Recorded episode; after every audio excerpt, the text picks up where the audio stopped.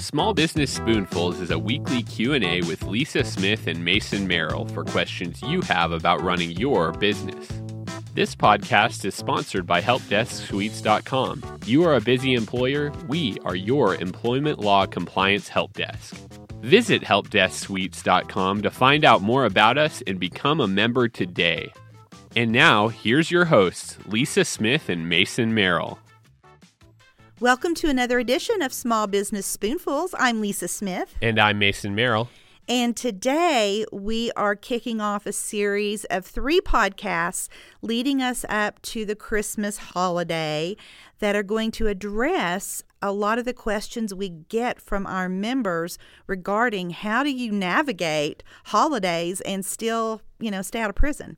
yeah, basically, we're talking holiday parties, um, especially for the next two weeks where our today's podcast is going to be concerning, as you saw in the topic, um, employer liability when it comes to alcohol at a holiday party.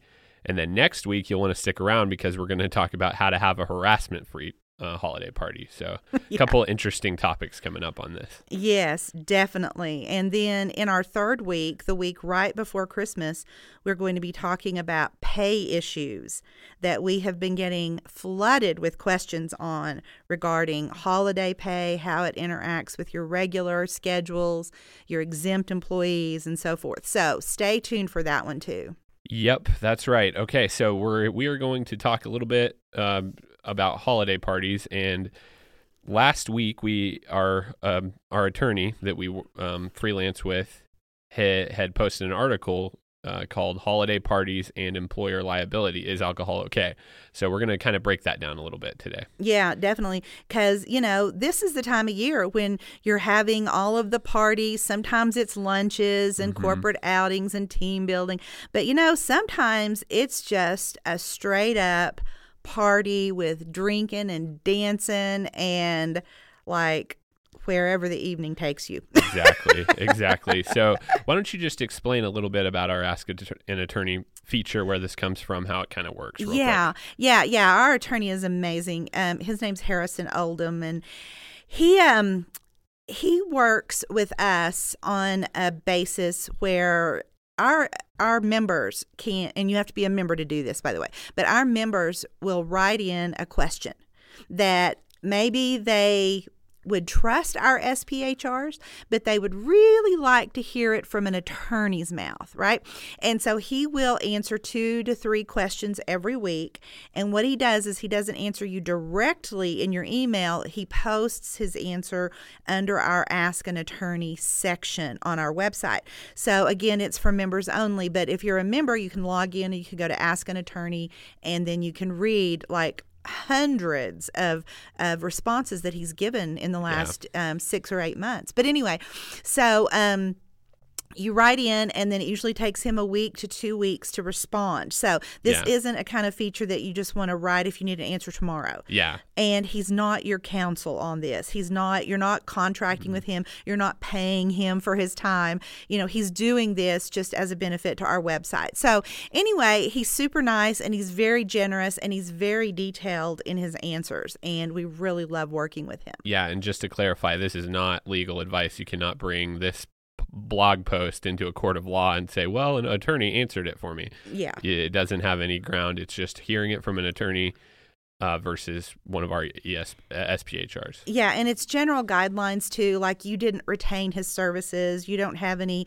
link or relationship with him, but it is nice sometimes to hear the opinion of an attorney. Yeah, and yeah. he's a good writer and gives really detailed answers usually, mm-hmm. and it's just a nice feature for all of our members because you know, if you keep up with this blog, it's really cool because, um, you know, you can, other members can see answers to these questions. And we're not calling out anybody uh, in general. It's all anonymous type stuff. But, yeah. um, you know, it's just kind of questions that come day to day that are interesting for people to read over. So mm-hmm. yeah, absolutely. Anyway, so this is a holiday party uh, question, and we're talking about alcohol here. So let's get let's get into it here. Yeah. So you know, employers often want to make alcoholic beverages available at these company parties, and um, sometimes they even allow employees to bring their own, you know, to the company party. And if it's on company premises, that's where you know employers face a liability if injuries are caused by intoxicated employees. Lawsuits um, are always attempting to hold employers liable for damages or injuries caused by intoxicating employees, and they're generally based on one or more of these legal theories that we're going to talk about. The first one is direct negligence. We're going to also talk about vicarious liability and statutory liability. Yep. Okay, so let's uh, kind of break it down here. Let's start with negligence. Yeah. Well, under negligence, you know, our attorney tells us here that traditionally courts have held that there is no cause of action in negligence for an employer making alcohol available to a consenting, of course, of legal age employee the thought generally is that the consumption of alcohol is the proximate cause of the injury, not the act of making it available. So the fact that the employer made it available didn't cause the injury, it was the employee who mishandled it. Yeah, that's right. So. But there are a number of states who have developed exceptions to this general rule, and it really causes liability to sit with the person who provided it, made it available, allowed the drinking to go on. Yeah, and these circumstances will include cases like are they driving tonight when they're on their way home? Mm-hmm. Did the employer the employer pro- knew they came in their car and gave them alcohol even though they consented to it and got in the car, but the fact that you know it wasn't a safe circumstance when they got home, they got a little too too much in their system. And then also another one is if you have minors working and a minor can, can consent to taking alcohol, but does that make it legal? Nope. yes. Or if the provider knows that the person has a physical or mental condition that might be affected by alcohol consumption, this is one of those very sticky areas where we don't always know things about our employees. But let's say that we did have a conversation about you know, FMLA leave, you know, for depression or, you know, some sort of treatment, or maybe the person has a history of alcoholism and we're aware of that, then providing that alcohol to the person, you know, this could be a slippery slope for us. So there are liabilities, even though we go back to the general rule of negligent has traditionally not held responsible many state and you know circuit court level decisions you know differ with that. So definitely there is a risk there. Yep for sure. So it's just some things to consider when you're um, providing alcohol at these parties with as far as being neg- negligent. You'd be like well they consented. It's up to them. Well not all the time. So right. just some things to consider with that. You know there's nice there's nice things like uber or you mm-hmm. know just being aware of how old people are and things like that you know mm-hmm. so um Okay, so the next one would be vi- vicarious liability. Yeah. So, vicarious liability, the courts have held that an employer may be vicariously liable for the actions of an intoxicated employee under the theory of respondeat superior, which is Latin. It basically means the let the master answer is basically what it means. So, in general, these actions are limited to situations where the employee is acting within the scope of their employment or is within the control of the employer. But factors that the court considers when determining if these situations occur include eh, whether the employer requested or required that the employee attend the event, the employer picked up the expenses for the event, or the employer derived a business benefit from the event. Okay. So, if any of these three areas are part of the reason the person was drinking and caused the issue, then vicarious liability could definitely be in play here. Yep. Okay. So that's that definitely something you want to keep in mind with this. Um, they're considering all angles. the The court is considering all angles here. So the next one would be statutory li- liability. Yeah, and here, you know, a number of states have enacted civil damages or what, what's called dram shop laws that give a right of action to people injured by an intoxicated person and against the person furnishing or selling the alcohol that caused the intoxication.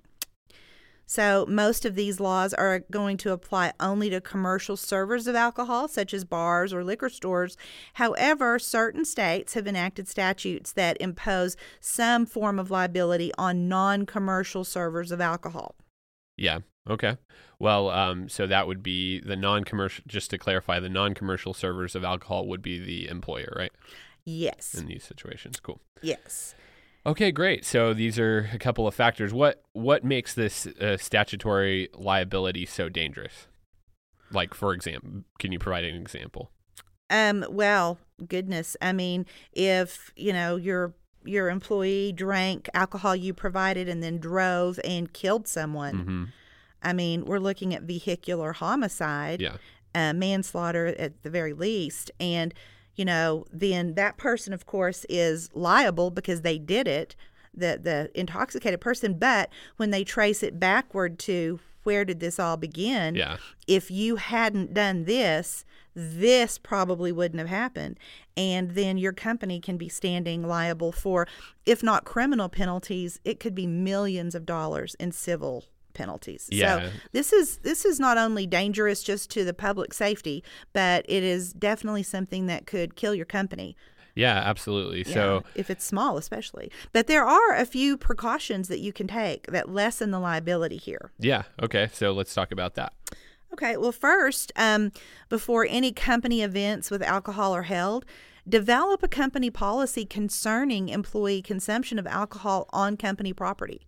Yeah. Um, make sure that if it's while on company business or at a company sponsored social event, all of that language is also included. Yeah, yeah, and it's and, it, and it's not a bad idea um, to monitor drinks. You know, kind of think about um, when you're when you're take precautions ahead of time so you can avoid something during you know the holiday party isn't meant for everybody to just come get hammered you know so right. it's a time to like celebrate and what a great year and get everybody together Right. So, And you know, our attorney also says something that's really smart, and I've seen this done a lot that if you're going to have alcohol at events, then have alcohol tickets Yeah. that you issue, or like have a wristband that's required. So that means you've ID'd the person. And then on the wristband, you can have like, if you're allowing two drinks or three Yeah. drinks, you can have the person serving the drink check it off yeah every time. So you know that this person has only been able to get this many drinks. Oh yeah, and Yeah. that's such a great that's such a great um, system to put in place. I've been at parties where there's no system and everybody's hammered, Mm-hmm. and then where where there is a system like this and they're keeping track of it and everybody's doing the right thing, it just seems like a everything flows so smoothly, and you Mm-hmm. leave that party thinking, "Wow, that was really fun. That was a ni- you know nice. Every nobody's hurt. Everybody's good. Nobody has to think about oh, what did I do the next day when they see everybody. You know, Yeah, So- it's the best of both worlds, you Yeah. know, because they can still have some alcohol if they choose, but you're not overly you're not over serving people and you really have a monitored way of handling it. And then if somebody who's in charge of serving breaks this law Yeah. and that traces back to them, Yeah. it wasn't your company that did this. It That's was right. that individual Yeah, and you acted alone. Yeah. that's right. Yeah, so um, you know, wristbands and tickets are a very inexpensive way to get this thing done too. Mm-hmm. So. Yeah. So the second one here is, you know, make sure when you're planning your event, you you know think ahead like kind of like we're talking about with precautions but think about the setting of the event the timing the location so clearly if you have a holiday party that lasts from 8 to midnight Yeah. that's prime time for alcohol consumption and Yeah. abuse. Um, if it's a lunch or it's an afternoon or it's a Sunday, we're not as likely to see that kind of mindset. So, you know, think about that. Yeah, times definitely make a difference. So finally our last point here. Okay, so if you see an employee at the event that has had too much to drink or is anywhere close to that, maybe just a little slurring or a little giggling too much or something, then ensure that that person does not get any more. Cut them off. Um, like you mentioned, you know, call an Uber for them or a Yeah. taxi or, you know, whatever. Make sure they have safe transportation home and get Yeah. them out of that situation and make sure you don't embarrass them, though. Exactly. Yeah. Do it very in a tactful manner. Pay for it if you have to, you know, yes, definitely pay for it. pay for it. Get it done because like that little bit of money to get them home to an Uber is going to be way less than the headache of, Mm-hmm. and of the and the court cost of yeah. a vehicular homicide case. died, yeah. And just knowing that now you have somebody's maybe death on your conscience because of what you did not do properly at your party. yeah, exactly. You know, let's just So- don't let's just get rid of all of that and just do it right to out the out of the gate. Yeah, and tax with uh, services like Lyft or Uber, all that taxi service or anywhere, anywhere you want to be, Mhm. are super um, accessible. Very days. much so. Yeah, it's not like you have to live in a big city to have these kind of services. So, Yeah.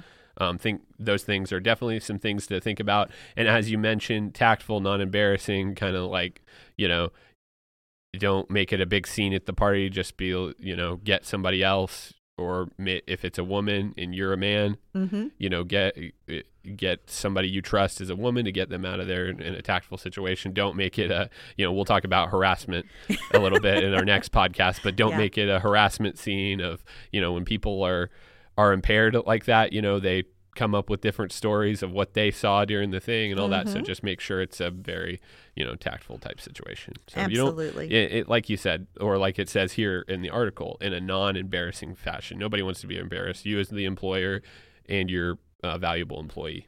Yeah, absolutely. So, those are some great tips. I think it's a lot of common sense stuff, but unfortunately, sometimes we get to this point in the year and we're just, you know, employers are just excited about showing their their appreciation. Yeah. And it sometimes they don't cover all their bases. So, Yep. good reminders. And we all like to have fun, and there's right. nothing saying here you can't have fun. but yeah, just be smart about it. exactly. Yeah. Okay, cool. So that's it for this week. All right. Well, until next time, I'm Lisa Smith. And I'm Mason Merrill. Be audit secure. To find out more about us, visit helpdesksuites.com slash podcast. Don't forget to rate, subscribe, and review wherever you get your podcast, and tune in weekly for new episodes.